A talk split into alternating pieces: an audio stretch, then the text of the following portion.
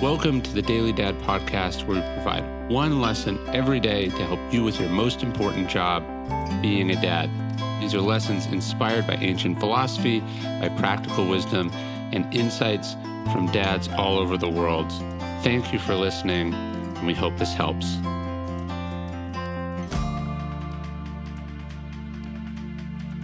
If you want them to do right, you think they're not watching, but of course they are.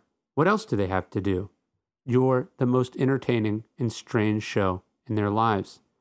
They watch what you eat, how you eat. They hear what you say to your spouse and how you say it.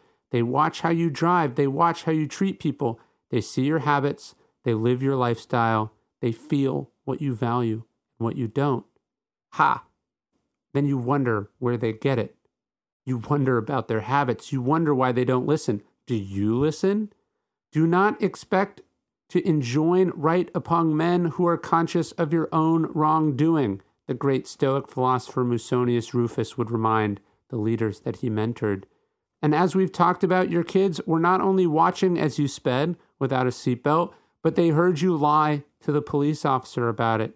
They see that your room is a mess. They see you throw your towels on the floor.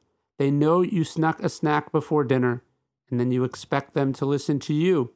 Sure, Maybe out of fear they will, but their heart won't be in it. If you want your kids to do right, you have to do right. If you want them to believe something, you have to believe it. If you want them to be a certain way, then you have to endorse it with the most meaningful endorsement there is your own life. And there is no way around it. It is just a fact. Thanks for listening to the Daily Dad podcast. It would mean a lot to us and help a great deal if you could subscribe and also leave us a review in iTunes. And most importantly, if you could send one of these messages to someone you know who would benefit from them.